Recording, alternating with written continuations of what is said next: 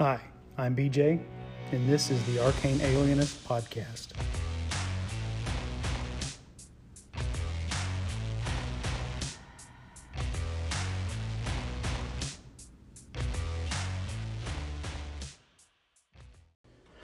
Hi, everybody. Uh, today's episode is just going to be a recording of me doing a second uh, follow up uh, segment of uh, my recording myself going through a dungeon with Old School Essentials Advanced just as a, a live solo play. So it's not a real long episode, but that's that's all the content. I don't have any calls or unboxings or recaps of anything else. Uh, that's what I've got on tap for this episode. But before we get into that, um, uh, here's an, a very, very, very important message about a big event coming up here in about a week. We've heard all the solo podcasts and we know the names of the legendary anchorites, but now the Hydra of Discord, the polyphony of podcasting quarrels, all joined together into a single podcast, Cerebrivore, a bi weekly show where a rotating group of podcasters discuss a variety of tabletop role playing topics. Cerebrivore, it'll devour your mind. Coming soon to podcatchers everywhere.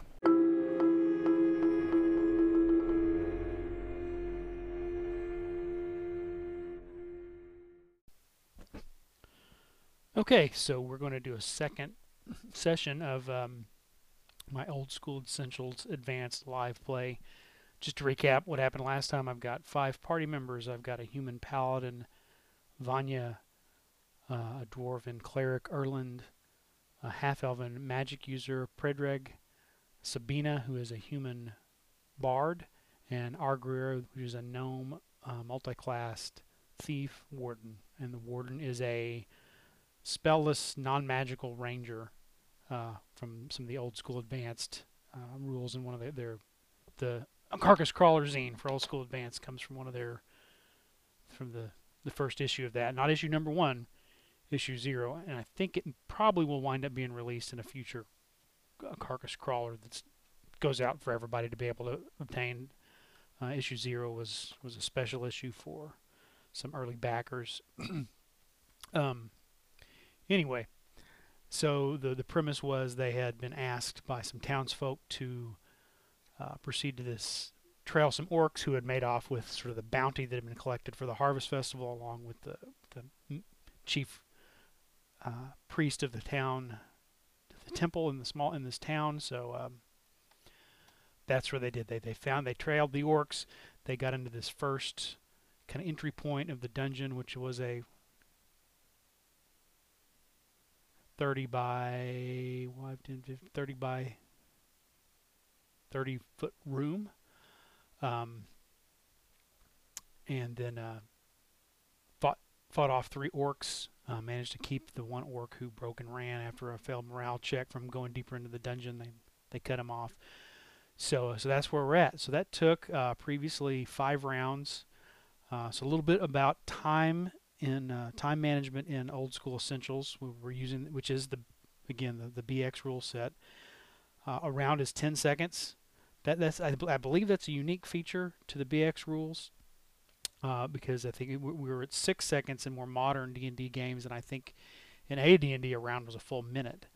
So so a 10 second round is is I can't remember if original D&D or the Holmes Basic used that, but for for BX and I think BECMI also we've got 10 second rounds. Uh, so a round is 10 seconds of game time, and there are 10 a turn. But on the other hand, is a 10 is 10 minutes of game time. So there are 60 rounds in a turn. That's some simple math. Probably, if I was going to design a time system myself, I might come up with a little bit different. Uh, trying to keep up of 60 turns, 60 rounds. Effectively, you're, if you're measuring round to round, which to me is the easiest way to do this, and in Fantasy Grounds, that's why I keep players in the com. Uh, there's a combat tracker that, turn, that tracks round to round, and it has some neat features like it'll it'll help you keep track of the duration of spell effects or have, how long a torch burns, or things like that.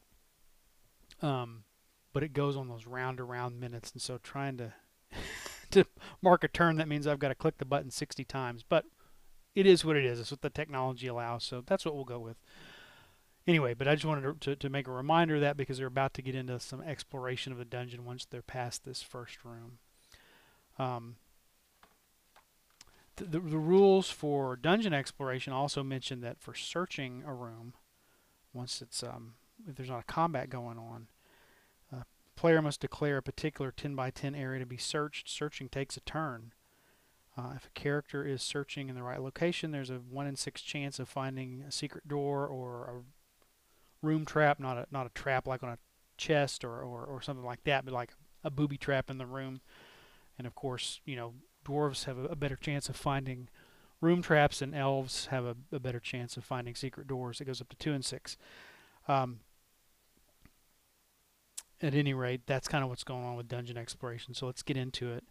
Uh, they are going to have to search this room. It was, like I said, a 30 by 30 room, so uh, there are five characters, so they could all take a different section of the room and search. You know, if you're going to do this by the book, old school, this this actually is going to take a few minutes to sort out how how you go about searching the room. And if you say that well, there's a table and two two kind of crude crudely made beds in this room, everybody's searching the room, and every player would have to declare which section of the room they're searching, and then decide, well, I didn't find anything. Does someone else want to search this 10 by 10 section? So it could get a little lengthy. Uh, you could probably see why more modern games help speed up that process by just saying something like everybody make a perception check. Um, depending on what you find enjoyable, though, I don't, I don't, I think this is a fun part of the game, and I think once a group gets to uh, gets used to the rules, it would go pretty quickly. Um, so uh, we will add some time onto the tracker here to account for all of them, at least searching a section of the room. There's nothing in here for them to find, truth be told. Um, but what would happen is, as a DM, if I was doing with real players, I would roll a d6 for each of them behind the screen, uh, and then let them know that they found nothing. Of course, the players never know for sure. Did I find nothing because nothing was there, or did I find nothing because I failed to notice stuff? Uh, that's where some of I think the tedium can come in, where you know a truly thorough party wants to let every member search every 10 by 10 area of a room to uh, to make sure that it's not just the first guy that looked overlooked something. But again, I'm sure there there are shortcuts that each group can come up with, or you can just do it if that's what you if that's what your group wants to do. Anyway, I'm going to roll a d6. I don't know why I'm rolling a d6 for each of them. There's nothing in there to find. The only uh, treasure that was available was actually on in the orcs' pockets. So by searching the room, including the, the dead orcs, they um, they do find what do they find?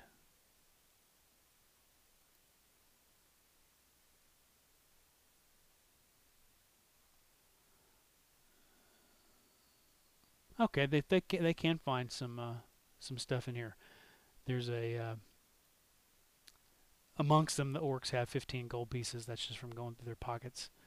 There's a pewter tankard, uh, 50 foot rope. One of them has a silver belt buckle with um with the gem that's going to be worth some uh, some good gold, and then the two extra spears that are laying around. So they can they can take that with them. I'll put that on their party sheet. Um,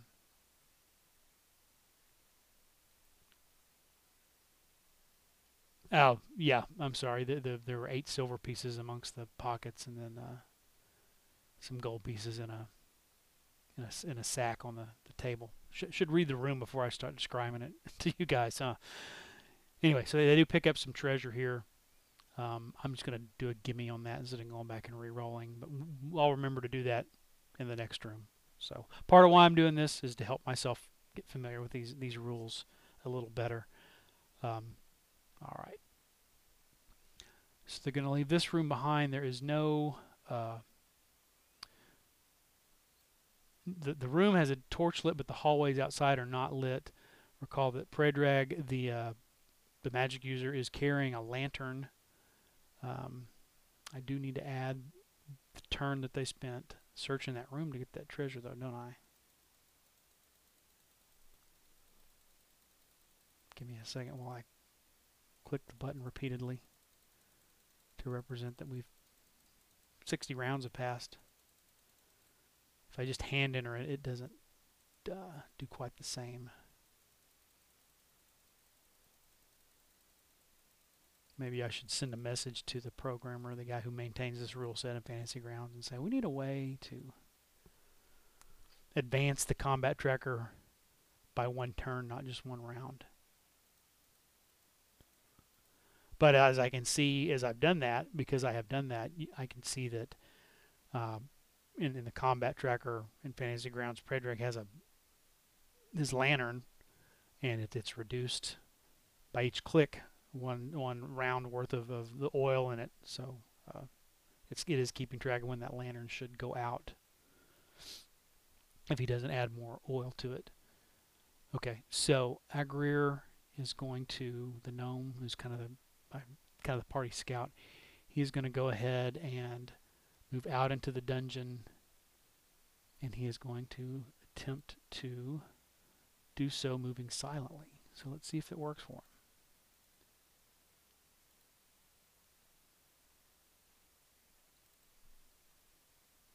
It does not, although he would be unaware of that. Um, and his movement rate is 40, which is um, actually 120 feet uh, when you're in out of combat and you're just in adventuring base movement. Um, when yeah, movement for, for dungeon adventuring is when exploring unknown areas of the dungeon, characters move their base movement rate in feet per turn to account for the fact that they are um, being careful. So keep in mind that we're, we're talking about uh, 120 feet over the span of 10 minutes, 12 feet a minute. That, that comes down to like, per, for 10 second round, you're only moving a couple of feet. So that's a very slow, cautious pace. The other thing is that Agrir has infravision. That infravision does not let you see in the dark. It only lets you see heat patterns in the dark, really. Uh, so, so, you just kind of get a, a limited, um, very limited kind of kind of infrared spectrum scan. Not a lot of details. So uh, being, it's not like he can just see in the dark and leave everybody behind and not benefit from the light. So he's just crept ahead a few feet out of the range of the, the lantern to um, to uh, see if there's anything waiting for him in the hallway there um, with his infravision, and he does not see anything within the range of his infravision. So, so then the the rest of the party would sort of catch up to him, including Predrag bringing the light source. So they make it to an intersection about 20 feet up from the uh,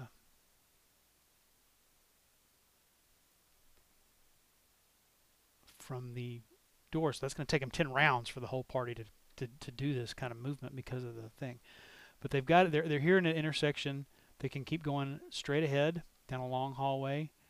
Uh, to the right, there's a doorway that is closed. Uh, and then to the left is another long hallway that just kind of vanishes into the darkness. So we're going to have Agrir come up and listen at the door. So that would take, and you know, another round would pass with him doing that. While the party waits to see what happens.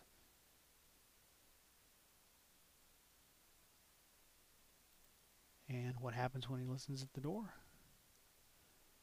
Uh, he doesn't know, but he rolled a three. So if there was something in there, um, he would not hear it. But there, there's no sound coming from the door. Um, but the door is the door locked. We'll see. Uh,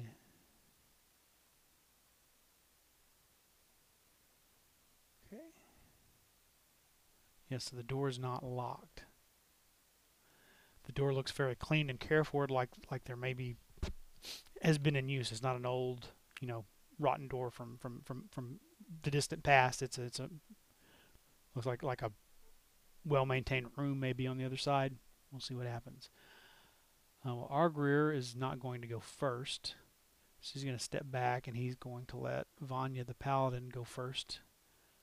Um, so again, we'll say another another round passes as the party arranges itself. Uh, Vanya opens the door to a the room itself is not lit, but there's some some you know light shining from the torch, so she can't see the entire room just yet. Uh, so she will march. She will step into the doorway and think we need to roll for surprise because something's about to happen. So uh, the party rolls a five. They are not surprised, and the thing that is in the room rolls a six. It is also not surprised because presumably it heard the door opening because what's in here is a kobold. So let's let's get the kobold ready to go. Okay, so now we roll initiative.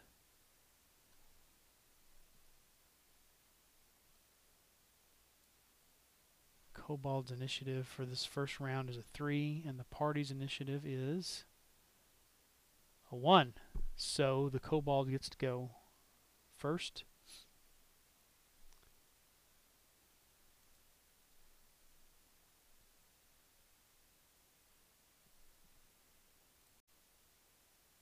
Okay, so the Kobold jumps out of the shadows.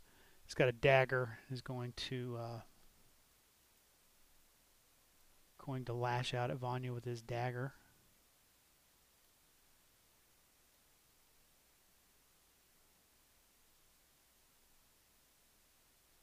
And he does manage to hit her. For two points of damage. So she's uh, she's now lost half her hit points. Uh, okay, so it's now the, the party's turn. Vanya is standing there immediately uh, next to him, but we're, we'll have to go in. Let's see, what's our, remember, remind us of our combat sequence here. Uh, morale, movement, missile attacks, spell casting, and melee attacks. Well, this is kind of, no one was prepared to cast a spell. Um, Vanya's sort of standing in the, the doorway there. Um, so there's no missile attacks possible. Erlin the cleric, uh, yeah, she's gonna have to. Vanya's gonna have to move to make room for other people before they can do anything. Um, so what I will have her do since it's her turn is I'm gonna have her move slightly to the side of the doorway where she still can see the light coming in from the hallway and see the kobold. But that way someone else can get in the doorway on the next turn. And then she will make her um, melee attack.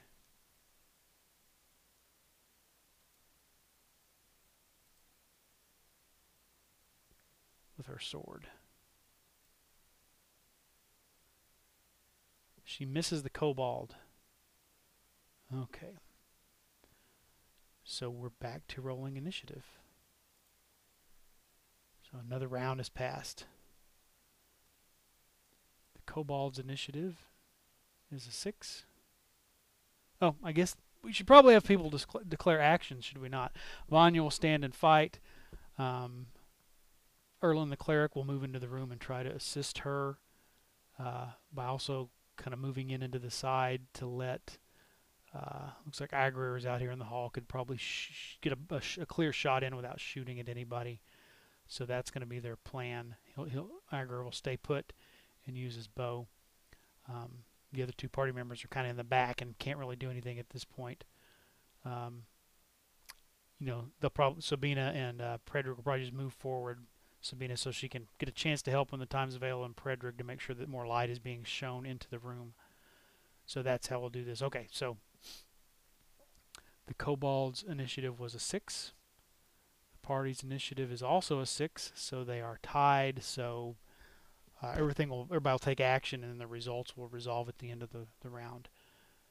Okay, so the Kobold, let's get him out of the way. Hopefully he doesn't kill Vanya. He misses. He rolled a 14. He misses, so hopefully the rest of the party can put him down before anything else happens. So we're going to go to movement. Um,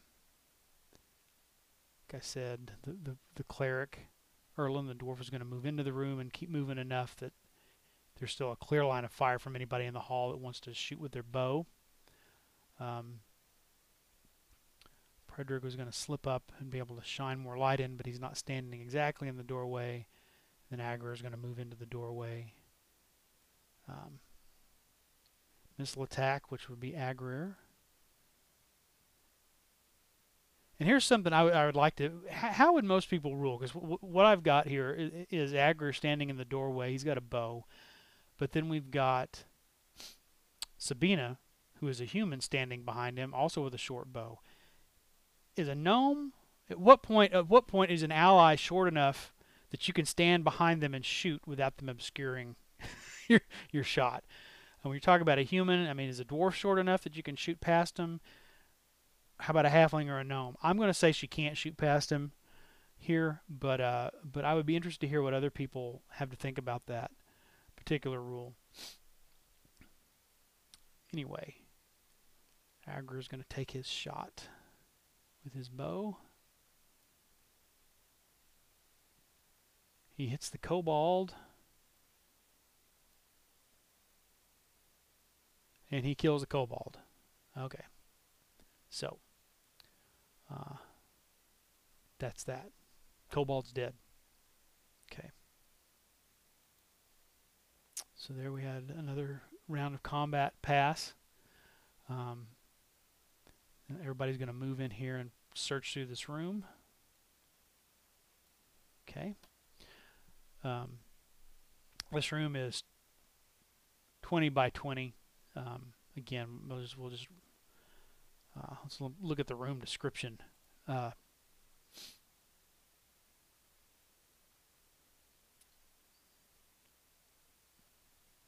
barrels of bad beer, flagons of thick sour mead, sacks of poor quality grain. So this is not the harvest bounty. This looks like some older stuff the orcs may have raided.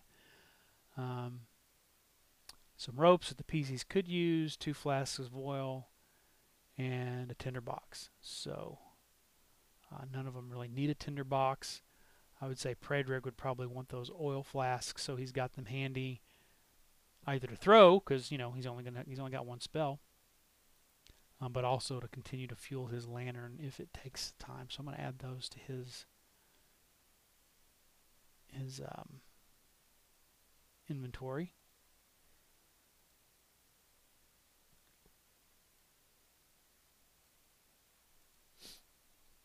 and a turn will pass while they are searching this room.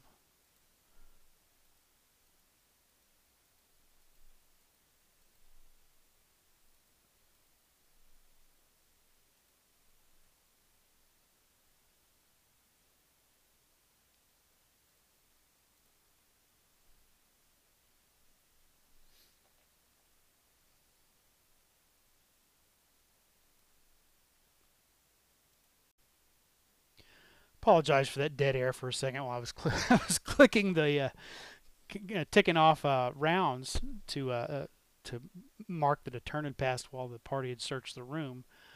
And you know that is probably a good rule of thumb if you want to keep the game going and not get get um, bogged down into just say you know unless it's an exceptionally large room rather than going by 10 by 10 squares you might just say it takes you guys a turn or turn to search the room everybody you know, I'll roll a d6 for everybody. Uh, if it's if it's a large room, maybe you say two turns. Uh, that's probably and probably every DM should, if you're going to use that kind of concept of using just kind of a generic rule instead of specifically doing that to speed things up, you probably need to discuss it with your players. Um, anyway, but ten rounds pass, a turn has passed, and what has happened is, uh, they are they have made it uh, two turns in the dungeon, and it's time to roll a random encounter and I roll a 3, so no random encounter. Um, you know, when you're doing dungeon exploration, wandering monsters happen on a 1 in 6 every two turns. I would have had to roll a 1. There is no wandering monster here, so they can proceed with their their exploration. Um, since they had two long hallways, now that they're looking at the, where they could either, you know, go what would have been a left-hand turn and now would be straight ahead, or what would have been gone straight ahead, which is now a right-hand turn. Going, they can either go north, uh, which is would would have been straight ahead had they not entered this room, or they could go west, which would have been the left-hand turn. If you guys are trying to picture this in your head. Anyway, uh, I will just roll randomly for them. I'm going to say odds. They go straight and evens. They take that right hand turn. And I'm going to roll a d6 and I roll a 2. So they are going to take this right hand turn and see what is farther up the hallway here. So again, I'm going to have Agrir slowly creep out the room. He has to go about 10 feet. So I'm going to mark the rounds it takes him to, to do that and just glance up the hallway with his, with his infravision. And again, he sees no uh, no sort of uh, indication there's anything up there. Um,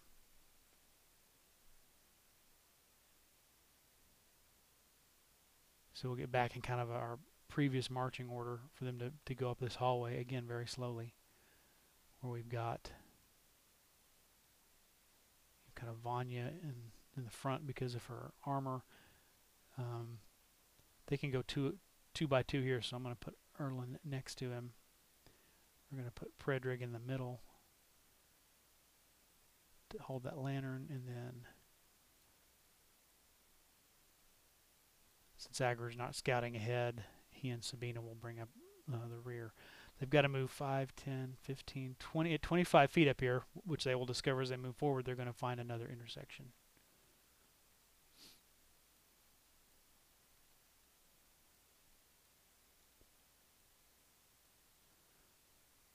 But the light lets them see that there's a door straight ahead. So if they, can, they can either turn right down down a hall around a corner down a hallway, or straight ahead they can see that there's a door by the light of this lantern. So again, uh, 20 feet of movement during dungeon exploration. You mark off 10 rounds.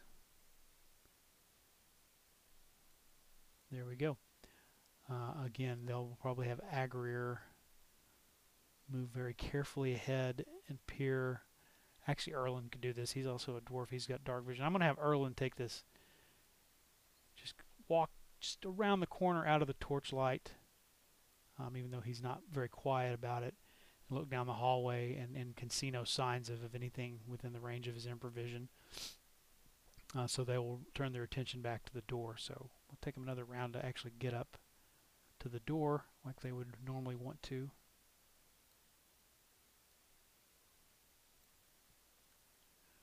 And they will have their thief listen at the door once again.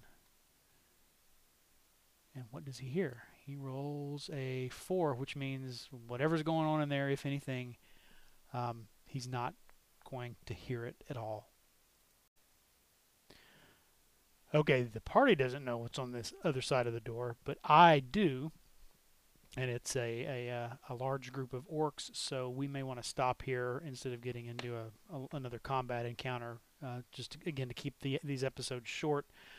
Uh, so we'll stop there and we will see how they fare against these orcs as they uh, open the door. So I'm, I'm going ahead and re, re, rearranging on the map and the formation that they would normally use to, to open a door um, and see what's inside.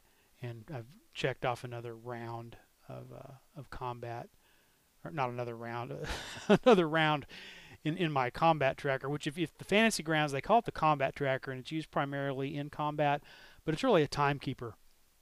Uh, and you can use it to, like I said, if you keep them in a marching order, uh, regardless of what initial order, keep them in a marching order in, uh, and then have them go through, you know, what they're doing round to round. You can continue to keep track of time outside of combat, uh, as well as in combat, so that triggers for wandering monsters, torches burning out, lanterns running out of oil, uh, spell effects uh, that, that have a time on them expiring. You, you've got you can calculate that in segments of here in 10 seconds, but if you're doing it in other, it, it works in you know D&D 5e and Pathfinder and other things that have that you can use in Fantasy Grounds. So anyway, we will stop here, but before we go, let's go ahead and award these guys some experience points for what they've done so far. One other standard feature of Fantasy Grounds that I like is you have a party sheet that tells you who's in the party. It's got an inventory where you can it's got the party inventory where it tells you everything as a DM that the party possesses and tells you which who carry who's carrying it. Um, but it also has a place where you can just drop the parcels of treasure they found, and then if you want to, you can you can even liquidate it into, into for its gold piece value, and it'll do that for you. And you can set the percentage at 150 percent, 60 percent, wh- wherever you want to do it. Um, so that makes it very easy to keep track of, of treasure. Um, and then they've got a place where you can you can drop where you've built encounters in Fantasy Grounds into an encounter section, and it will keep track of the XP, and then you can award the XP. Um, you can also, once you've liquidated all the treasure into gold, you can you can just click on a button and it divides it all up equally among all the party members, like it will with, with the the experience here. The trick in um, for old school essentials is going to be to remember to go back in and also give it an XP award for the treasure once they've uh, once they've once they've cashed that in. So, um, but let's go ahead and award them the XP for the orc guards they fought last time and the kobold that they fought this time. So that's 30 for the orcs, five for the uh, for the kobold.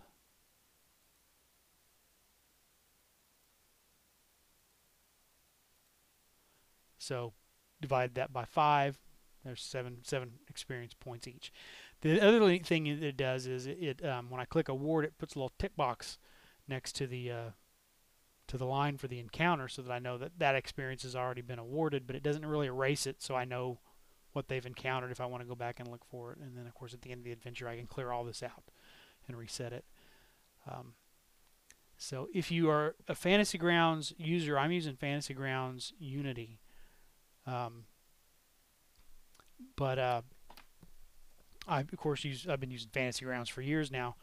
One of the other really cool things about um, Fantasy Grounds Unity uh, with this this rule set, I'm gonna you know what rather than, than look it up right here and continue to add moments to the episode i will just put a link to the youtube channel of the guy who is developing old school essentials rule sets for fantasy grounds um, the core rule set is free but that just gives you the mechanics of, of how it works. You would have to hand enter all the monsters and the classes and everything. You can pay to get the, the contents of basically uh, all the classes and races and things like that, and that includes old school classic and old school advanced. It doesn't include all the carcass crawler stuff, but you can buy the content of carcass crawler number one as, as, as an add-on for, for, relatively cheap, particularly compared to what you're paying for Pathfinder or 5e or, or other rule sets. Um, and I think as soon as Carcass Crawler 2 becomes widely available to uh, for purchase through um, Necrotic Gnome, they'll up that in here. He's working hand in hand with um, Gavin Norman and uh, the, the people at Necrotic Gnome to to do this rule set for Fantasy Grounds kind of in in in, in step with them and with their permission and and, and uh, you know sounds to me by his commentary on the things they're their friends and colleagues. So anyway i will put a link on that in the show description for anybody who's interested in looking at the fantasy grounds um, options for this. And again you know if, if you like bx even if you want to run a game in bx uh, just buy this and it has it's it's has all the stuff and you can you can probably run it out of your old Moldvay and Cook uh, manuals, but you at least have a, a virtual tabletop version that's kind of native built and has all the bells and whistles that comes with Fantasy Grounds. Uh, that is, if you, you use Fantasy Grounds or are interested in using in Fantasy Grounds, I know it's a big upfront investment for some people, but I found it pays for itself if you continue to use it. Uh, not getting paid for Fantasy Grounds, it's just a, a, product I like, and I'm happy to, to share tips with people uh, for that anyway, I've rambled on long enough. I'm gonna la- I'm gonna wrap up this episode, and uh, thanks for listening. I hope this continues to be uh, useful. I mean, it's useful for me just to get my head around some of these finer points of these rules. That, that um, trying to do it at the table the first time you've got to look it up when you got players waiting on you is a little daunting. So, walking through this as a demo for myself as much as anybody else is kind of what I'm doing here. All right, that's it. Thanks.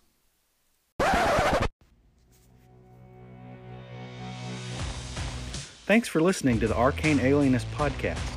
The music you're hearing is Come and Get It by Scott Holmes Music. The cover art I use for the episodes is by Dave Bone. Be sure and check out his website, ironseer.com, for a lot of other great gaming related content. You can always leave me a voice message through the Anchor app or at the Anchor website, or you can email me at arcane.alienist at gmail.com. Once again, I appreciate you listening. Thanks so much.